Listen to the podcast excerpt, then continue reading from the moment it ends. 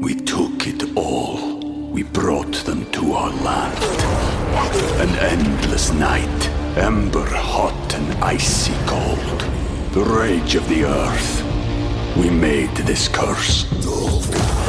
Carved it in the blood on our backs. We did not see. We could not, but she did. And in the end, What will I become? Senua Saga. Hellblade 2. Play it now with Game Pass. Welcome to the New Books Network.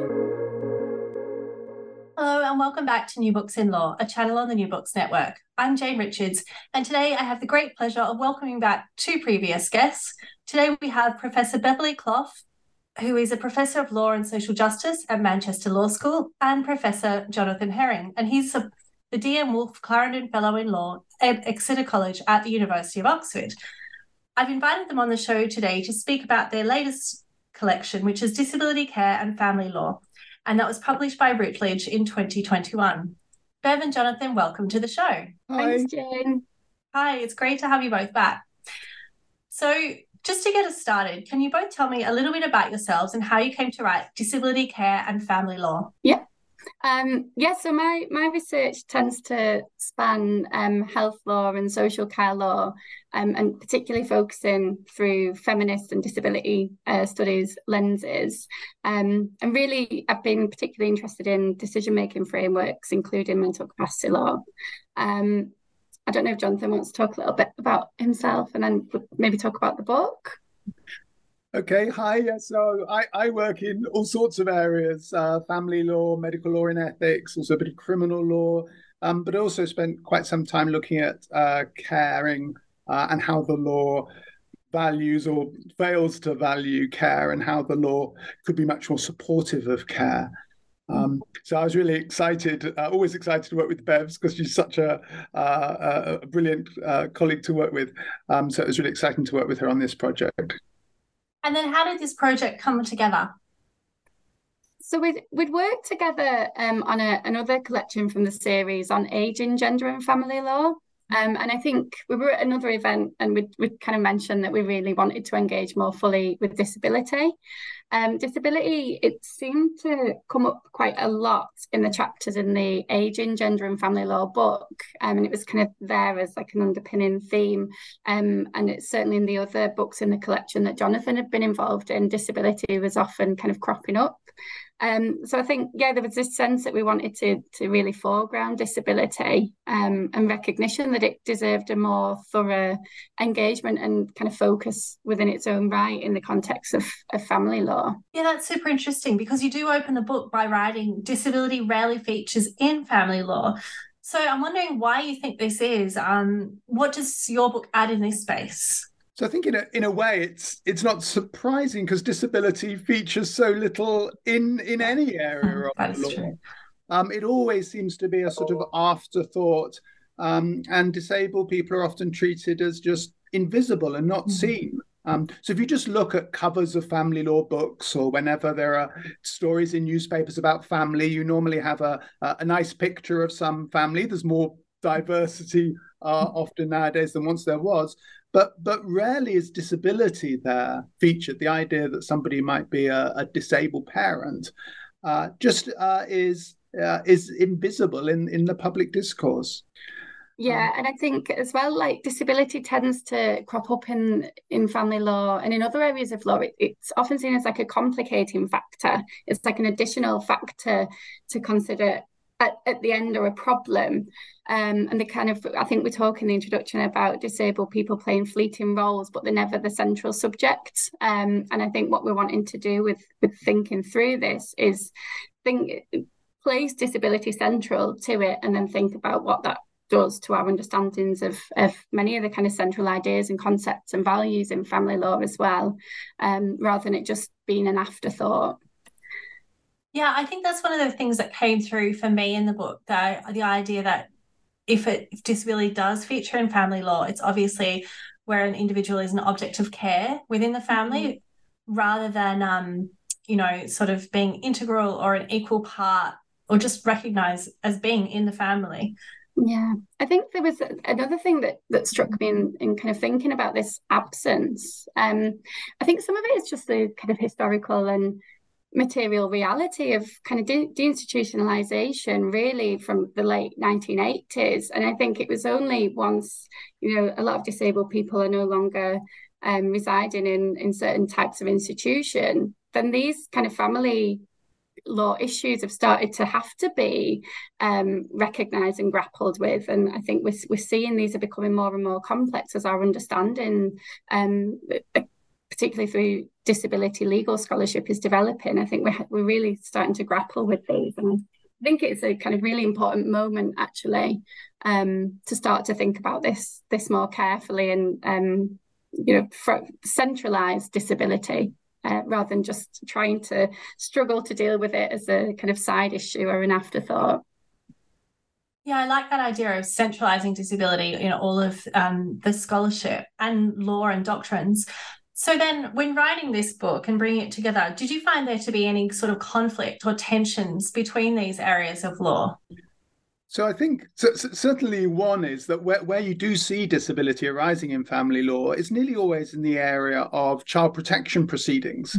Um, that it seems if you've got a disabled parent, the first thought is, oh my goodness, maybe they're not able to look after the child properly, or uh, if there's a disabled child, oh dear, the uh, the parents might not be able to meet their needs. Uh, and as, as soon as uh, the word disability is raised, that just seems to raise red flags in people's uh, eyes. Uh, and I hope one of the achievements of the collection is, is, is that someone might be a disabled parent, but who cares? They can be just as good a parent, of course, as as anyone else. Indeed, they might be bringing all sorts of skills and insights uh, that uh, abled, uh, in inverted commas, parents um, um, don't have. Yeah, there does seem to be this consistent narrative that comes through from disability scholarship where people with disabilities, um, and you know, your book looks at this, parents with disabilities are required to face additional hurdles and overcome sort of barriers um, and test for legal capacity to sort of exercise the same rights as all other people. Um, and I think that's you know something that's interesting that comes also from the CRPD or the Convention on the Rights of Persons with Disabilities. So perhaps you could, and this is you know the CRPD does come is mentioned several times in the book. So perhaps you can contextualize the book somewhat by reference to the CRPD. Yeah, so I think, I mean, the CRPD has been so important, I think, in spearheading and just getting us to think a little bit differently about this relationship between law and disability, um, particularly the social model of disability, which is absolutely kind of central and underpinning the CRPD. And I think as part of that, it's really forcing um, legal scholars as well as um, scholars in other disciplines to think about the, the kind of role of society and structures and um, legal frameworks in um, kind of shaping and creating disability. So it's it's really shifting away from this internalized individual model of disability that's been driven by um, kind of medicalization, and instead really, you know openly inviting us to think, well, what are the kind of structural issues here? What are the societal issues? And that's really important for law as part of those social structures. Um, and I think it's it's really has kind of been a catalyst for a lot of really important work, not just in family law, um, but in medical law, social care law. And I think really with the book, as well as inviting this more kind of careful engagement with disability and family law, it would be really beneficial to then think about other areas of law that have, have been kind of less uh, focused on disability, but where ideas of disability um, need to be brought to the forefront as well. So, you know, contract law is a really, you know, interesting space which could, um, I think, benefit from this more critical engagement with disability too. So then what do you hope to achieve with the book? What are the aims of it? So I think what, one thing certainly is is to challenge some of the uh, uh, assumptions about what family law is about, yeah. um, and certainly for, for for many centuries, marriage has been the, the core theme of family law, and most family law textbooks will open with uh, a chapter about marriage. Um, but uh, I think that's increasingly coming under uh, attack by by many family law scholars, including b- both Bev and I, uh, who, who, are questioning whether actually family life is is it marriage that's key, or is it actually themes like care uh, and intimacy that should be seen as really what make family law, rather than the traditional status uh, of um, uh, mar- uh, of, of, marriage. So, so I hope there's there's there's there's questions about using disability to actually open up new ways of understanding family law, which are for for the the, the benefit um, of everyone. Um, and I think also challenging some of those traditional categories that family law depends on as well, like parent and child. Um, so we've always assumed that the parent uh, is the one who is caring for the child. Um, but uh, as we see in this book, there, there, there are plenty of instances where actually it's the child caring for the parent. Uh, and and this presentation of children as sort of passive objects of care rather than themselves active carers uh, is, I hope, another theme that comes through the book. Yeah, it certainly does, and I know that's the you wrote a chapter specifically on this. I want to talk about that, but just sort of going back to a point you mentioned just a moment ago, Jonathan. Um, the first section is about care relations in policy context. Um, and you know, the, the, this is one of the key themes I think that does come through the book. This idea of care um, and how it sort of runs throughout family law. I guess you could say. Um, and there are these narratives surrounding disability and care as well. So, what my question is is can you provide a context to frame the chapters and how policy talk about a little bit how policy in relation to care is perhaps relevant to both family law and disability law yes i think there's there's this kind of symbiotic relationship isn't there between law and policy where we've got these kind of normative values that underpin um, policy and then they're kind of seeping in and circulating through the legal frameworks and the judgments and the statutes. Um, and I think the chapters in this first part really speak quite strongly to that. Um, there's my chapter where I, I, talk about this kind of disjunct between care and disability and this kind of theoretical antagonism that there's been um, Chrissie Rogers talking about the kind of policies underpinning care and mothering um, beyond the prison wall. We've got um, Jonathan's chapter on children who care. Um, and also Kirsten Rummery's chapter, um, which really is very much focused on the impact of welfare policies and how that is kind of placing pressure um, on family life and how family is structured as part of policy. And I think these tie really nicely together because we can see a lot of what um, Rummery is talking about in these welfare policies kind of underpinning the legal frameworks as well and being reinforced through judgments or through um, the kind of statutes or you know the legal reasoning that we see deployed there and the the big policy issue, of course, which is underpinning this, is if uh, some parents give birth to a disabled child, who has the primary responsibility to mm-hmm. care for that child?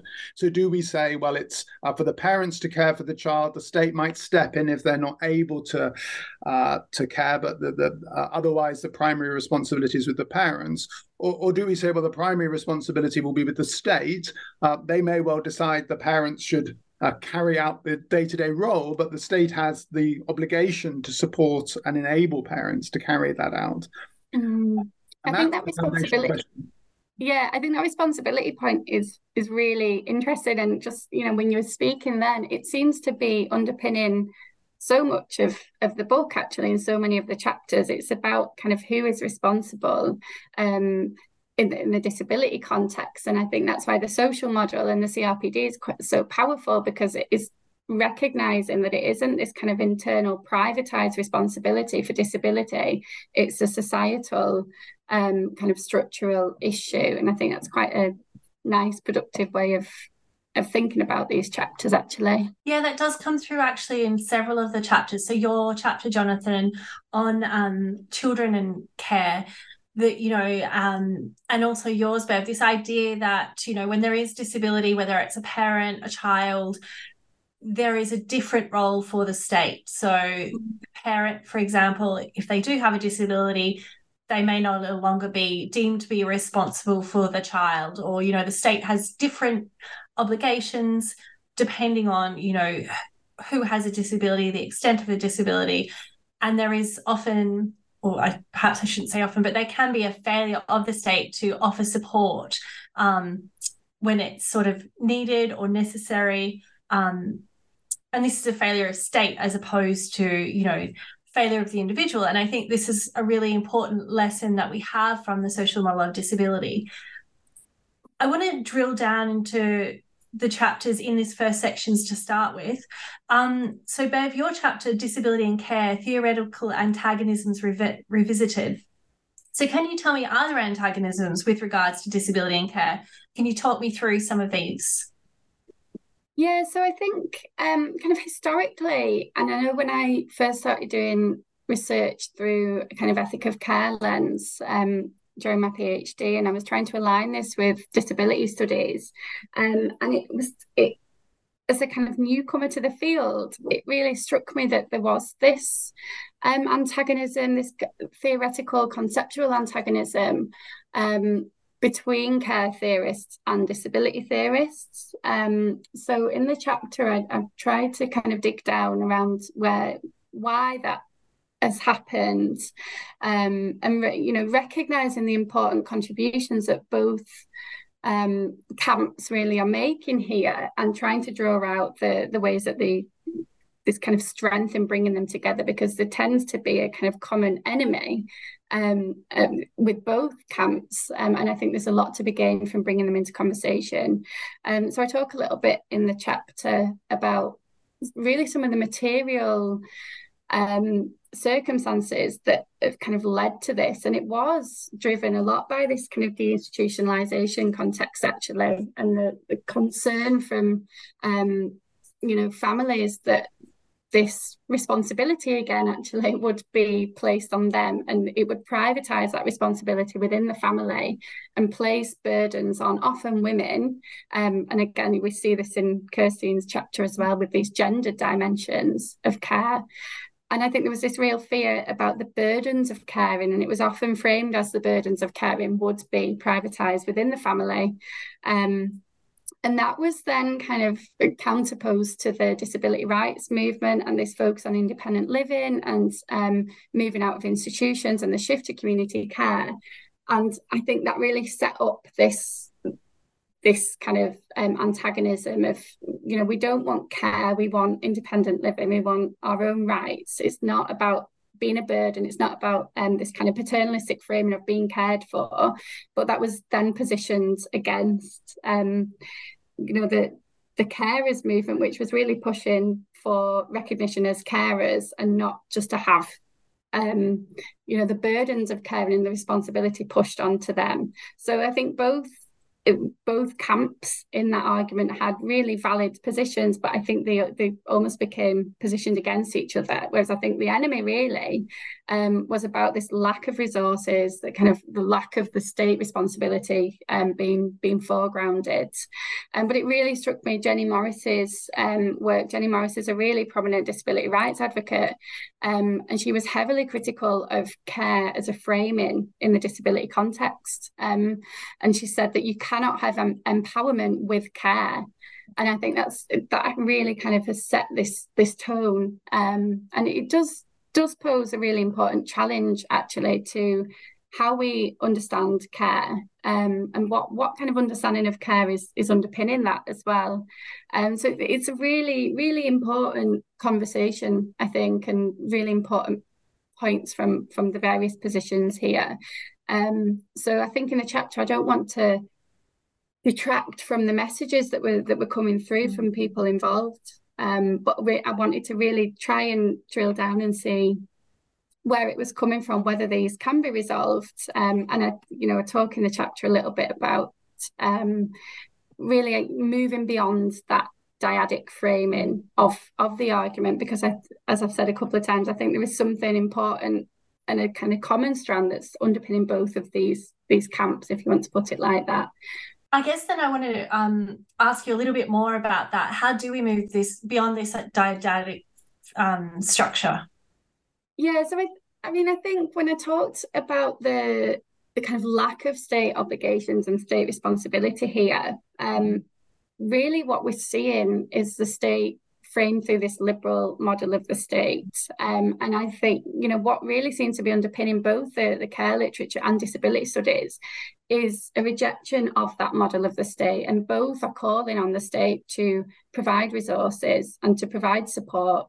Um, and I, that really requires a shifting in how we view the individual, how we view the role of the state, um, and a recognition of relationality, a recognition of interdependence, a recognition of the social context. And I think the social model of disability underpinning this is, is really quite vital, especially if we think about the, the CRPD as a potential vehicle for, for moving this forwards. Um, but I think both in, in kind of moving beyond this dyad, it requires this challenging of that liberal framing of, of the law, of subjectivity, um, of the legal subject, of the responsibilities of the state. Um, and I think through that there is there is scope um, to kind of move that conversation forward and to build that build those alliances in thinking through um, you know the legal frameworks here yeah i think that's really important that does come through this idea of building alliances in order to move forward i think that's a really important takeaway from the book so let's turn then next to the next chapter, which you've just um, you've alluded to by Chrissie Rogers. It's titled "Mothering, Disability, and Care Beyond the Prison Wall." So Chrissie Rogers writes about mothering a disabled adult child who is in prison.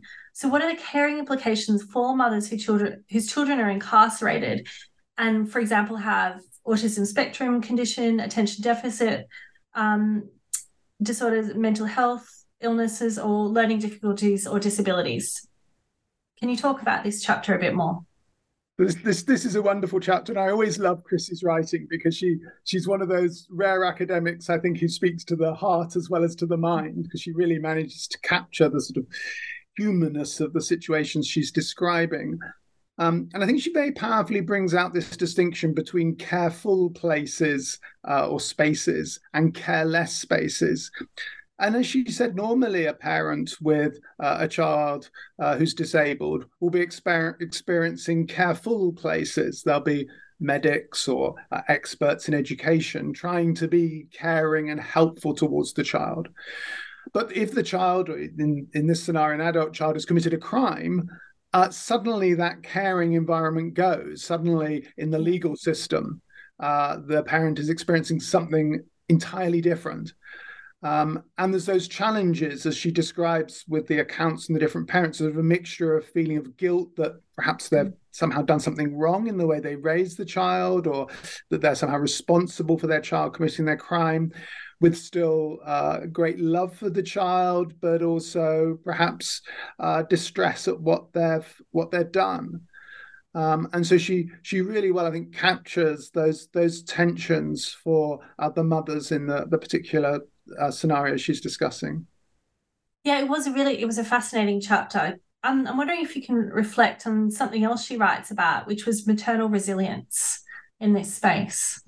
Yeah, and I think that that was particularly powerful when she mm. was talking about cases where the mothers had themselves been uh, the victims of crime by their uh, normally sons, um, where um, they still, despite having been perhaps the victim of a serious assault, as a mother, still cared for their child, uh, and that uh, that resilience, uh, even in the face of that, I show, think shows the power of uh, maternal uh, maternal mm-hmm. love, but but always in a very conflicted way, not in any yeah. kind of sort of rosy uh, rose tinted spectacled way. There was no pretense that it hadn't happened or anything, uh, but but seeking to uh, balance those powerful emotions the mothers were describing. Mm. Yeah, it was fascinating to read about. So, Jonathan, I want to turn to your chapter now about children care. So, you write that children who undertake care work for family members are often presented as a vulnerable group who are prone to serious disadvantage it is said that child carers are required to grow up too soon and are denied the joys of the idealized innocence of childhood. Legal and social work interventions are typically designed to relieve the child of as much of their caring burden as possible. So, in your analysis, and perhaps it's a bit controversial, um, but you do challenge these assumptions. so you write that these worries and standard responses are misguided. And, you know, it was really interesting to read in your chapter, you know, you do include headlines from, you know, newspapers and that sort of thing, where there is this sort of reoccurring trope of, you know, children um, as being disadvantaged, um, as being missing out on their childhood um, by having to care for a disabled parent. So, can you tell me about this? Yeah.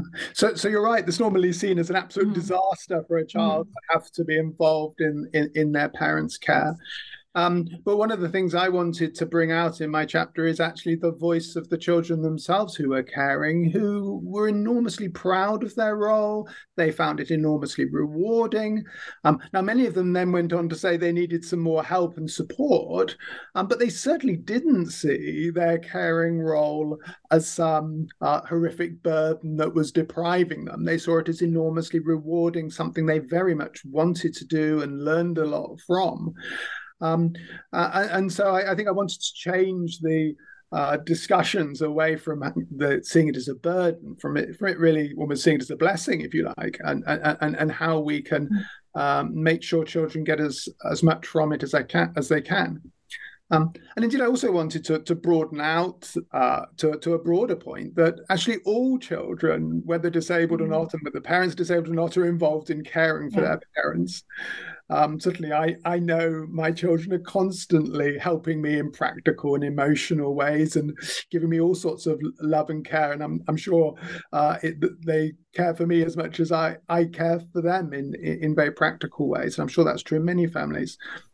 Um, so I think this this idea that that that the parent-child relationship is all sort of one way and it's all the parent looking after the child uh, is is most manifestly untrue in cases mm. with uh, disabled parents, but actually it's true for any parent-child mm. relationship.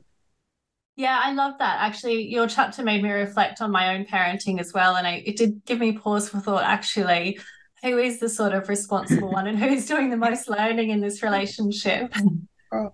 Um, and then you you gave these great analogies in terms of the children who are carers you know um you know there's sort of these these ideas that you know they're missing out on being at the playground but actually are they just missing out on you know watching more youtube videos or mm-hmm. playing xbox xbox so you know what what are we yeah what are we actually comparing these sorts of things with um and you, you've talked about policy before, but I want to talk about now how the Children and Families Act of 2014 and the CARE Act, what do they do in this space? Yeah, so, so certainly now any child carer who's identified by the local authority must be uh, assessed by the local authority and have their care needs assessed, and the local authority have to decide what what services uh, uh, the child needs, although there's no legal obligation to actually provide those services. The only legal duty is to assess the child. Um, but I, I refer to a study that found that 94% of children uh, were uh, even following an assessment not given uh, any uh, additional support by the local authority. Um, now, it's not clear what, why that is. Whether it is simply the child is actually perfectly fine caring for the parent, they don't they don't need any help. They're they're uh, perfectly happy, or, or, perhaps they don't want any uh, help or intervention from the local authority. Um, but again, I think that that suggests the idea that uh, this caring responsibility children have is is some terrible burden. Uh, really doesn't seem to be uh, uh, to be accurate. Yeah, and I think that's it almost relates to a point you made earlier before, Bev, about you know these ideas of caring and being focused on the individual and it being the responsibility of individuals within a family as opposed to being a broader structural responsibility of society. So I think that's interesting also, Jonathan, it comes through in your chapter as well. Um, so you do break down the ways that harms facing child carers are presented and draw draw out the sort of issues with these, and you talked about these just now. Um, some of the categories you have broken broadly down into those of agency, parenting, welfare, disableism, care, and social factors. Can you tell me about some of the problems in these spaces in terms of the way children as carers are presented and you know how do you challenge the dominant narrative yes i think what what we're seeing here is just some norms on what it is to be a successful adult or a successful mm. child, and these themes of being uh, sort of uh, autonomy, being hugely privileged, that having sort of freedom to do what you want uh, is uh, the most valuable thing that you might uh, uh, might have, and being sort of independent and self sufficient is is really good. Mm. and and I just don't think that's uh, that's true. um, that in fact, the things that make our lives really valuable are our respons- our caring responsibilities, uh, our, our interacting through relationships. That's what gives our lives value, and that's just as true for children uh, as it is for adults. So we should be sort of rejoicing in our uh, responsibilities and our caring roles rather than seeing them as uh, inhibitors of autonomy and things to be avoided. We took it all. We brought them to our land. An endless night, ember hot and icy cold. The rage of the earth. We made this curse. Carved it in the blood on our backs. We did not see. We could not, but she did. And in the end... What will I become? Senua Saga. Hellblade 2. Play it now with Game Pass. Yeah, I think that's a really important point that comes through in the book as well. Um, so the next chapter is on aging, disability, and family life, and it's by Kirsten Rummery. She, Kirsten writes about the impact of welfare policy on aging, disability, and family life. In particular, there's concern expressed with the public private divide and the gendered division of care. And Bev, you mentioned this earlier. I'm wondering if you can explain this a little bit. Yeah, so really with the the kind of public private divide, um, it's been a kind of long standing um, source of um, feminist legal critique. Um, and I think you can also see it in a lot of work on um, social policy and social welfare.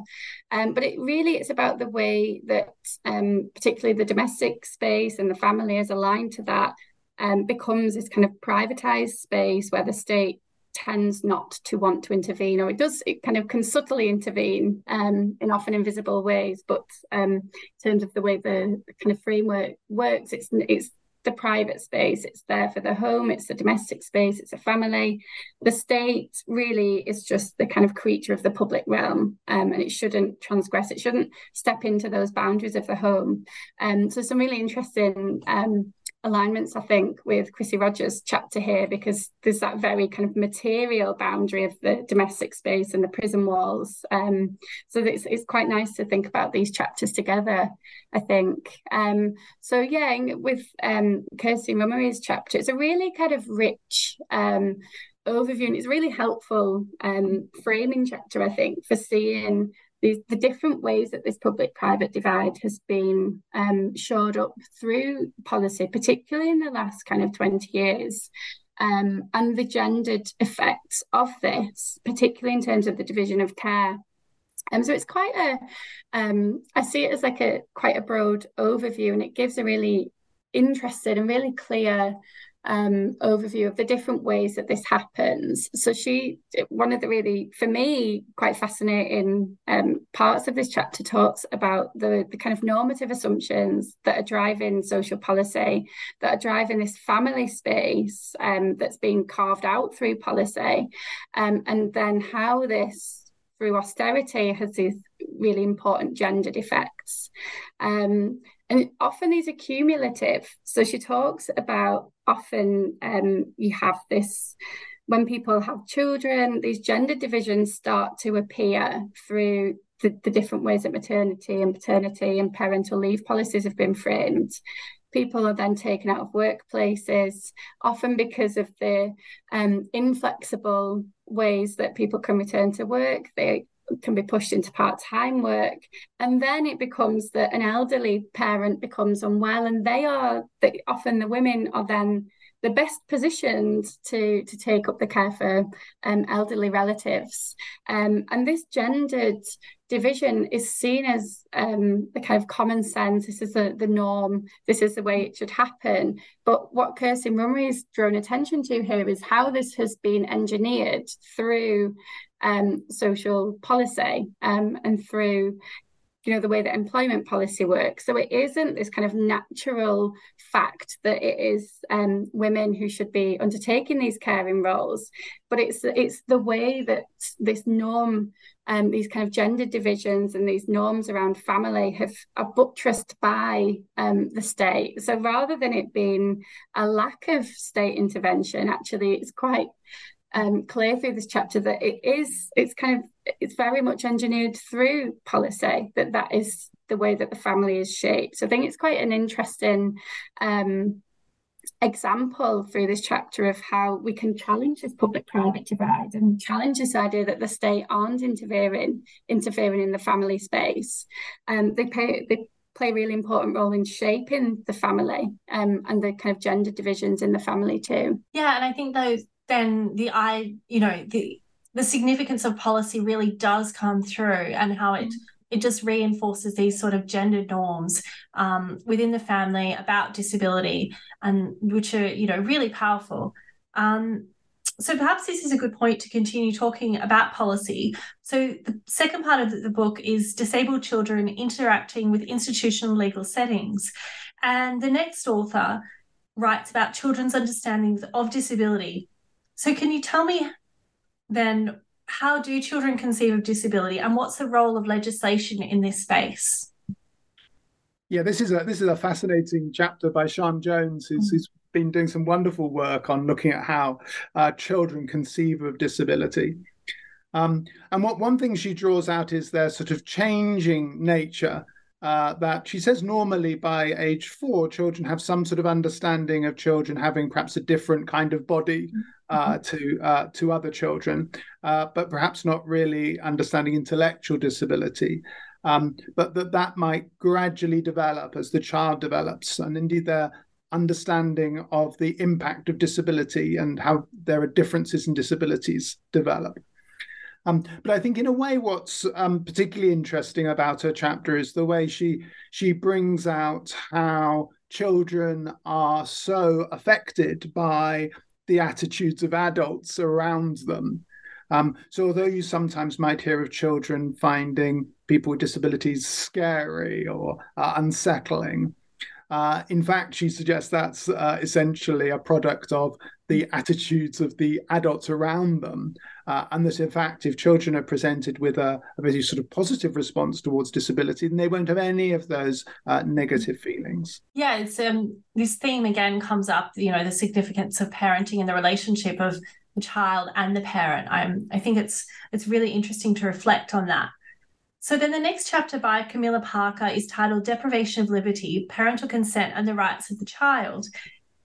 Um, and so Camilla writes that there's an obvious and significant difference in law with regards to care and treatment of children um, with and the decision-making role of parents. So she examines a series of cases um, the, including Re D, um, a child. So, can you tell us about how the law has developed in this area and how also do the wishes of children and parents and the advice um, and recommendations of medical practitioners intersect in this space?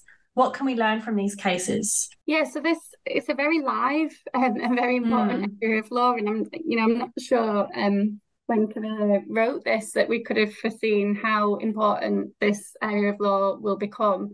Um, and you know, just as a kind of side note, the Nuffield Foundation have been doing some really wonderful work on this. So if anyone does want to do a little bit more reading, of course, um, Camilla's chapter is excellent um, and you know gives a really uh, nuanced assessment of the law and kind of outlining of the law. But there's some excellent resources um, on the Nuffield Foundation website too to see how things have developed since uh, Camilla's chapter. And I know Camilla's been involved with some of the Nuffield Foundation work too. Um, so yeah, these cases, they're really um, essentially it's about the scope of parental decision making and whether or not parents should be able to consent um, to deprivations of liberty on behalf of their children. Um, so we have in the kind of medical law context a, a kind of body of, of case law that that talks about the the scope um, and the boundaries of parental decision making um, and whether you know parents should be able to refuse or consent to treatment when their child is either refusing or consenting this is a slightly different issue, and this is really about the kind of care arrangements and the deprivation, whether or not children are being deprived of their liberty in certain settings. Um, so this really came to the head in the Re D case, which was focused on a 16 year old. So this came to the Supreme Court, and Lady Hale's judgment is really worth a read. Um, and what she talks about in this in this judgment um, is that the definition of a deprivation of liberty is the same for children as it is for adults. Um, and I think that's a really it's unsettling um, for the kind of a lot of the the legal frameworks and the way that people tend to think about children and, and care for children. Um, and I think it can be quite um, startling and stark to be faced with that reality that if it's a deprivation of liberty for an adult, it's also a deprivation of liberty for a child. Um, and she does that by draw, drawing on um, her Cheshire West judgment, which is a, a, kind of big mental capacity case around deprivation of liberty. And importantly, she she talks about how parents cannot provide consent on behalf of the minor. There has to be a process, there has to be a legal process to authorise that deprivation of liberty. Otherwise, there will be a breach of Article 5 of the European Convention on Human Rights. Um, so, really, it's kind of buttressing and building up these procedural safeguards for children and young people who are deprived of their liberty. Um, but as I, as I said, this is quite unsettling for a lot of care practices that have been ongoing um, for children and young people, particularly those with disabilities. And I think what we have seen since um, is this kind of rise in the in cases where we are seeking to authorise deprivations of liberty, and it's a very similar tale actually to the adult context following Cheshire West, where it essentially opened up um, recognition of care practices that are depriving um, adults with disabilities of their liberty, and it's a very it's a very similar thing, and it's um, yeah the Nuffield Foundation work on this is, is really good because they've got unlike the adult context actually they've got a, essentially an observatory where they are collecting lots of data and um, you know recording data on the cases and the decisions in cases in a very systematic way so we can build a really good picture of care practices and how the laws involved in these. Um, and it's interesting to see how this is different to the the medical context and this requirement uh, this kind of taking decision making power away from uh, from parents sorry and this additional process to authorize deprivations of liberty. It's the distinction is drawn by um, Lady Hale between the medical and treatment decisions and these care decisions. So it's it's, quite a a landmark and important decision uh, judgment really in the in the context of disabled children and care. Yeah, it really does challenge um, sort of traditional ideas about what a parent should be responsible or what they are responsible for um, and the limits of you know the wishes and realities sort of of children, especially as you say, those with disabilities. Um, so this sort of relates to the next chapter as well. Um, thinking about this idea of parental responsibility. Um, this chapter is by Jo Bridgeman and it's called Transforming Family Responsibilities Children with Disabilities, Parental Responsibilities, and Family Life. And Jo Bridgeman writes about the Children Act 1989 and the concept of parental responsibility. I'm wondering if you can tell me a little bit about what the legislation and policy does in this space, and perhaps also the role of the state in supporting parents to fulfill their parental responsibilities. Yeah, so I think a key idea uh, behind parental responsibility is that it's not parental rights, mm. it's parental responsibilities. So it's encouraging parents not to think uh, that they have sort of control over their children and that they can make um, uh, the decisions as they like, but rather they have responsibilities for children um, and uh, particularly responsibilities to to care. Um, and I think that was why the legislation very carefully used that terminology of parental responsibilities rather than parental rights.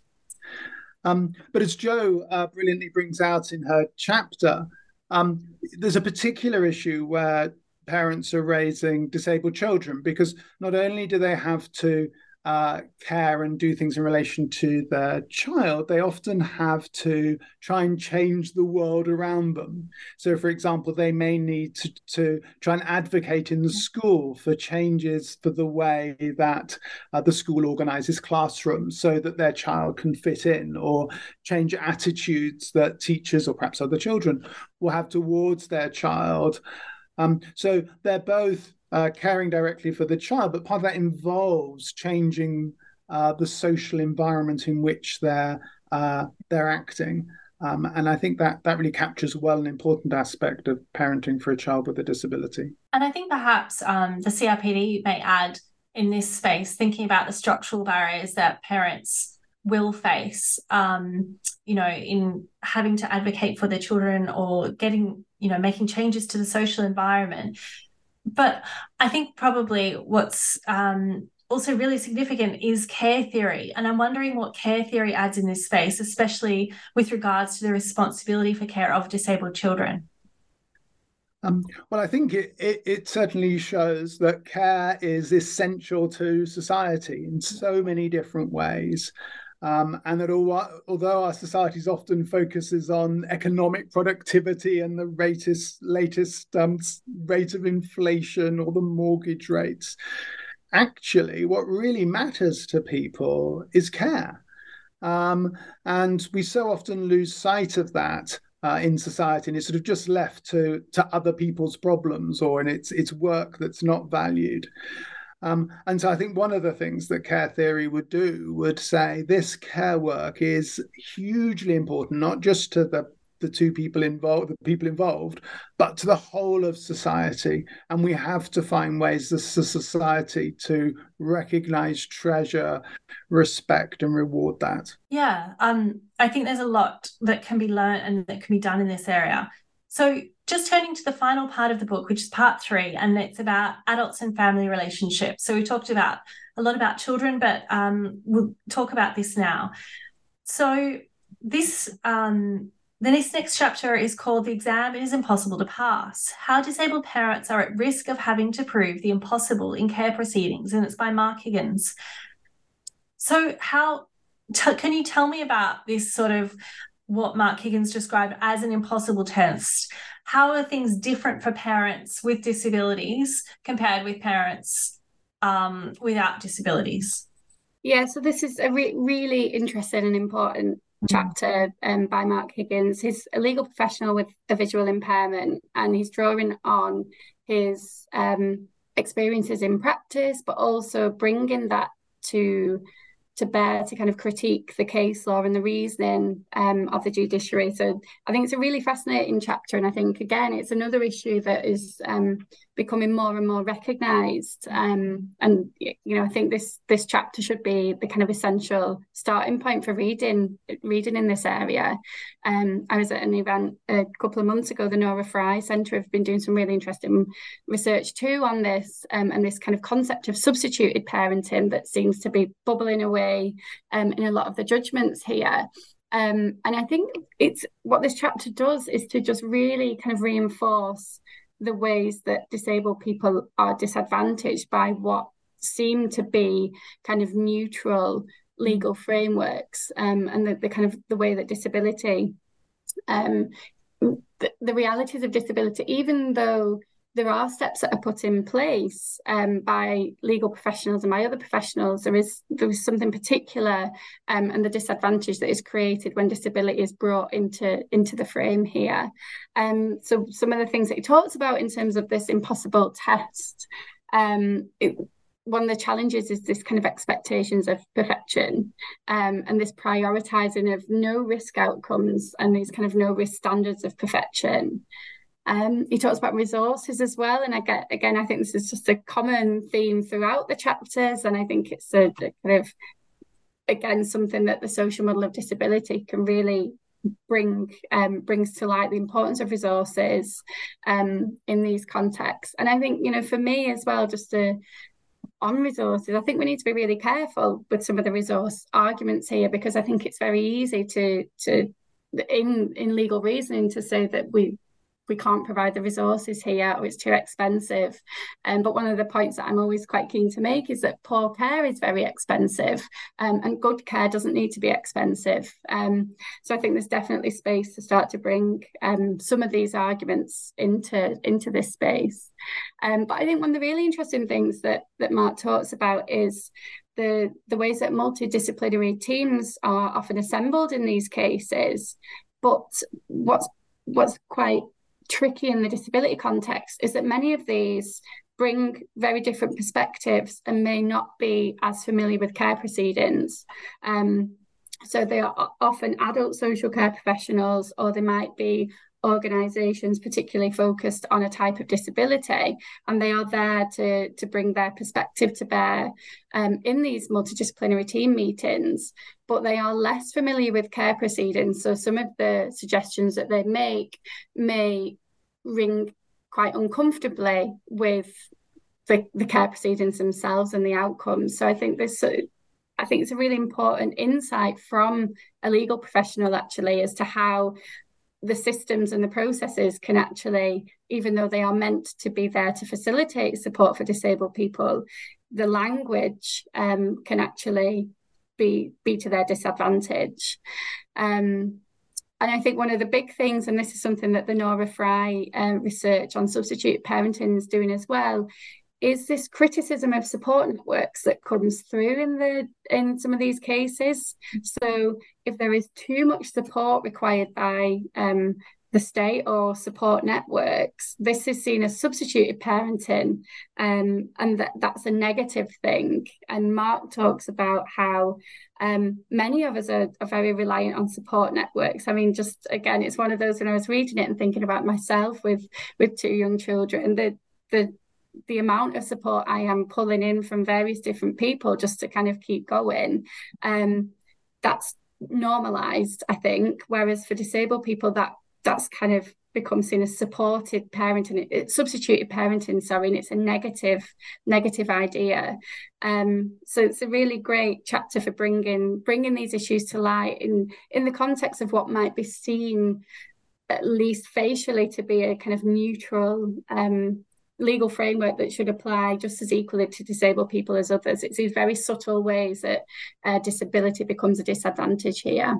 Yeah, and I think actually that can be related to a point Jonathan made earlier. Um, you know, this idea that parents um, parenting is a right almost, mm-hmm. and so parents who don't have disabilities they have a right to parent but parents with disabilities don't have these same rights and actually, you know, they are disadvantaged by these laws that are, you know, on the surface at least, um, disability neutral, but in fact they don't play out that way because of the sort of structural disadvantages perpet- perpetrated. Yeah, and there's a there's a really interesting mm. quote actually that um I, I, remember highlighting when I read Mark's chapter, but he he it was Lord Scott in uh, G who said that there is no Article Eight right to be made a better parent at public expense, mm. and I think that's just this really it really just gets to the heart of these resource issues and these ideas about parenting, um, but the kind of lack of recognition as well of the the supports that there are for particular um, groups of parents too, and how that's um, often hidden um, in these legal frameworks. So let's turn now to Rosie Harding's chapter. Um, and it's He Got Down on One Knee Intellectual Disability, Intimacy, and Family Law. And sort of one of the ideas, we haven't really talked about it, but it comes through a lot in the disability literature. Um, but you have, you know, talked about autonomy. One of the sort of common themes that comes through in this area is the issue of capacity. Um, and so Rosie addresses the way that capacity is designed in terms of sexual relations, marriage, formalizing relationships, and divorce. So, can you tell me a little bit about how capacity assessments operate in these spaces and the impact of these assessments? Yes, I think what, one of the things that really emerges from Rosie's chapter is that if, if a person with a disability uh, starts a relationship with, with someone else, if they may have a disability or not, uh, often the immediate concern is, oh no, there might be some abuse going along, mm. uh, going on here. We must make sure people are protected. Um, perhaps there's a, a capacity assessment then carried out. Um, and, and that, as, as she argues, overlooks the uh, all of the positives that those relationships that can bring. Um, it's also, I think, interesting, as she says, that it's the sexual side that suddenly gets focused upon, uh, which might be a small part or indeed no part at all of their relationship. But interestingly, the professionals often zoom in on that one particular aspect uh, of the relationship. Um, the, the difficulty in the capacity assessments is that they uh, tend to be uh, applied in the abstract. So, in the sense we ask, has this person got capacity to consent to a sexual relationship, sort of in general, not with a particular person, but just sort of in the abstract.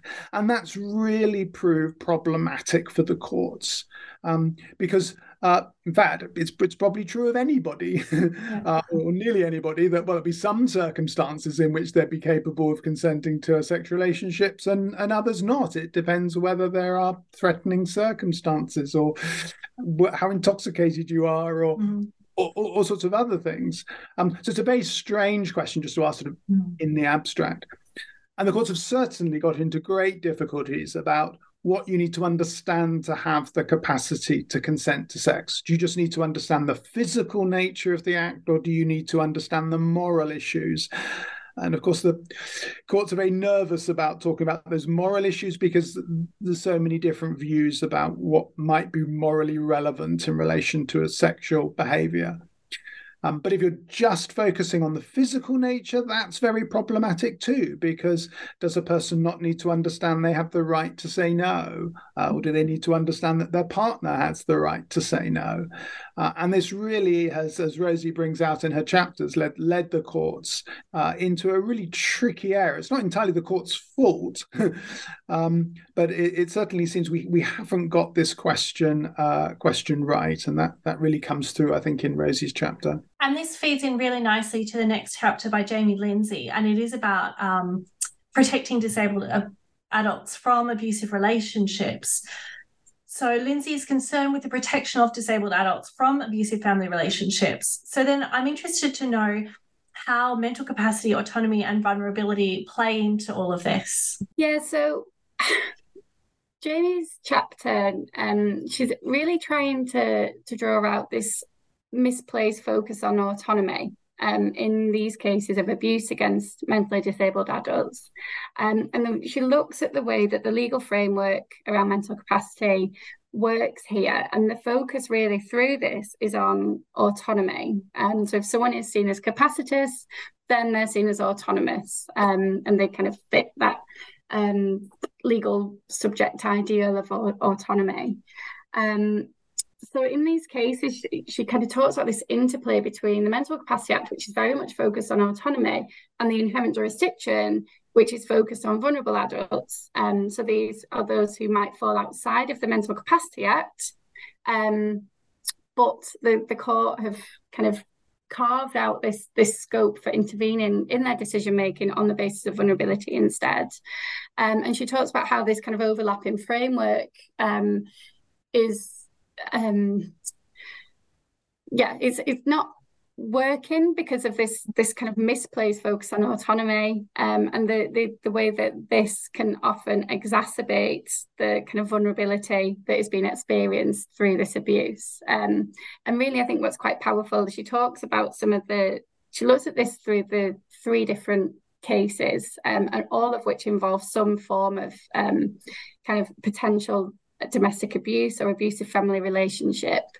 Um, and what often comes through through these legal frameworks is this idea of taking the person out of that coercive environment um, will then allow them to be autonomous. Um, and actually, what ends up happening is people who are quite happy in their domestic setting get moved somewhere else um, in the interest of facilitating their autonomy. Um, and you know, Lindsey, I think rightly sees this as problematic. Um, she's really what is happening here is the individual is the problem. They're the kind of site of change, um, and it's their it's their life and their decision making that is the site of surveillance and control. Um, whereas the perpetrator of the abuse tends not um, to have much happen to them they don't have to move for example so it's it's disability it's mental capacity it's vulnerability that is the, the kind of inroad to allowing that intervention in someone's life. And there's a really interesting interplay with disability and vulnerability here, um, because the scope of the vulnerable adult in through the inherent jurisdiction tends to require disability. Um, and Jaime talks in this chapter about how this wouldn't, these powers wouldn't be there if the person didn't have disability um, or a disability.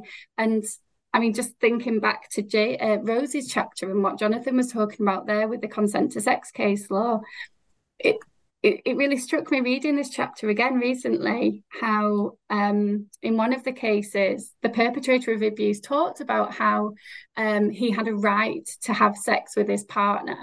Um, and this is so striking now in the context of more recent court protection cases um, where somebody because they um, fall under the mental capacity act and they have autism um, they are essentially the, the court um, allow this kind of very stark intervention in their life to prevent them from having sexual relationships. Yet in this um, in this other case that Jaime talks about, because he, as a perpetrator, didn't fall within the mental capacity act or the inherent jurisdiction, because he didn't have a disability, um, the court don't focus on challenging his problematic ideas about sexual relationships. It's the victim who has to essentially move house um, and move away from him. And I think there's some really interesting strands that could be drawn out between those two chapters, actually. Yeah, so disability then becomes the sort of um, litmus test for intervention and control, um, regardless of the person's wishes and feelings, perhaps. Um, so the final chapter is on law and dementia. Um, and Margaret Isabel Hall writes that the majority of people living with dementia are old, but that it doesn't exist in a bubble. Rather, dementia intersects with a person's familiar relations, gender roles, and expectations, and also in the social context shrouded in stigma. So, can you situate dementia in a family and disability context?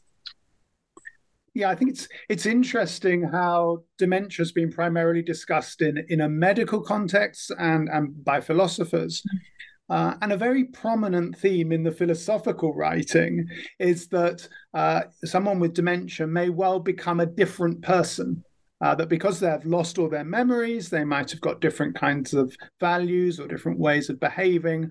Uh, they've sort of now separated from their previous self. They're a new person. Um, but I think as Margaret brings out, that that seems a very strange way to someone whose um, parent, for example, has got dementia. Um, I suppose it happens very occasionally, but it would be very, very rare for someone to say, "Oh, they're no longer my mother or my father because they've got dementia. They're now a different mm. person." Um, that the relational context uh, still, if anything, can be enhanced. Um, so I think her chapter really brings out that rather individualized understanding of dementia you often find in the philosophical writing, um, but also shows, I think, then the challenges of the changes in the social role that perhaps a parent or grandparent is often seen as the holder of the memories for the family or a particularly wise voice of experience. Um, but dementia may challenge then that that role um, and, and, bring with it uh, uh, uh, stigma based again on these assumptions that we all should be highly competent and independent. Um, so I think it's a, it's a fascinating analysis uh, of seeking to uh, making sure we understand um, personal identity um, uh, in a relational and social context and the impact of dementia within that same context. Yeah, and actually, this idea of relational and social context and the significance of that is a common theme that comes throughout, I think, all of the chapters, just about. Um, it's a really important, I think, takeaway from the book. Um, and it is such a rich book, and it does really give, you know, pause for thought to really question um, use disability scholar- scholarship rather um, care theory relational theory vulnerability theory to sort of challenge these normative assumptions in family law in policy um, and the sort of attitudes that are shaped um, by that. So now just before you go both of you just to wrap up i'd just like to ask you what are you working on now um, so I'm doing some work on um, law and the concept of home. Um, and I think there's some really interesting interplays actually with um, ideas of the domestic and, and the family as part of this. But yeah, what I'm trying to do is to bring this kind of legal ge- geographical approach and bring critical disability studies into conversation with it to think about how disability um, can kind of unsettle certain normative ideas about the home. And uh, uh, my project's a slightly different area. I'm working on a book on male violence against women, uh, and with Hannah Bows, a book on femicide. Um, and uh, Bev and I, in preparing this interview, were, were, were, talking about perhaps working together on a new article uh, on these cases of uh, intimate relationships involving people with disabilities. And so it'd be fun if that comes to fruition. Yeah, I can't wait to read it. So hopefully it, it will. Um, it'd be great to read some of the work that you do together in the future. And hopefully we can have you both back um, to talk about your new books at some stage in the not too distant future. That'd be wonderful. Excellent. Thanks. So just to wrap everything up, I'm Jane Richards. This is New Books in Law, a channel on the New Books Network. I've been speaking with Professor Beverley Clough and jo- Professor Jonathan Herring about their book, Disability Care and Family Law. Bev and Jonathan, thank you so much for your time. Thank, thank you. you.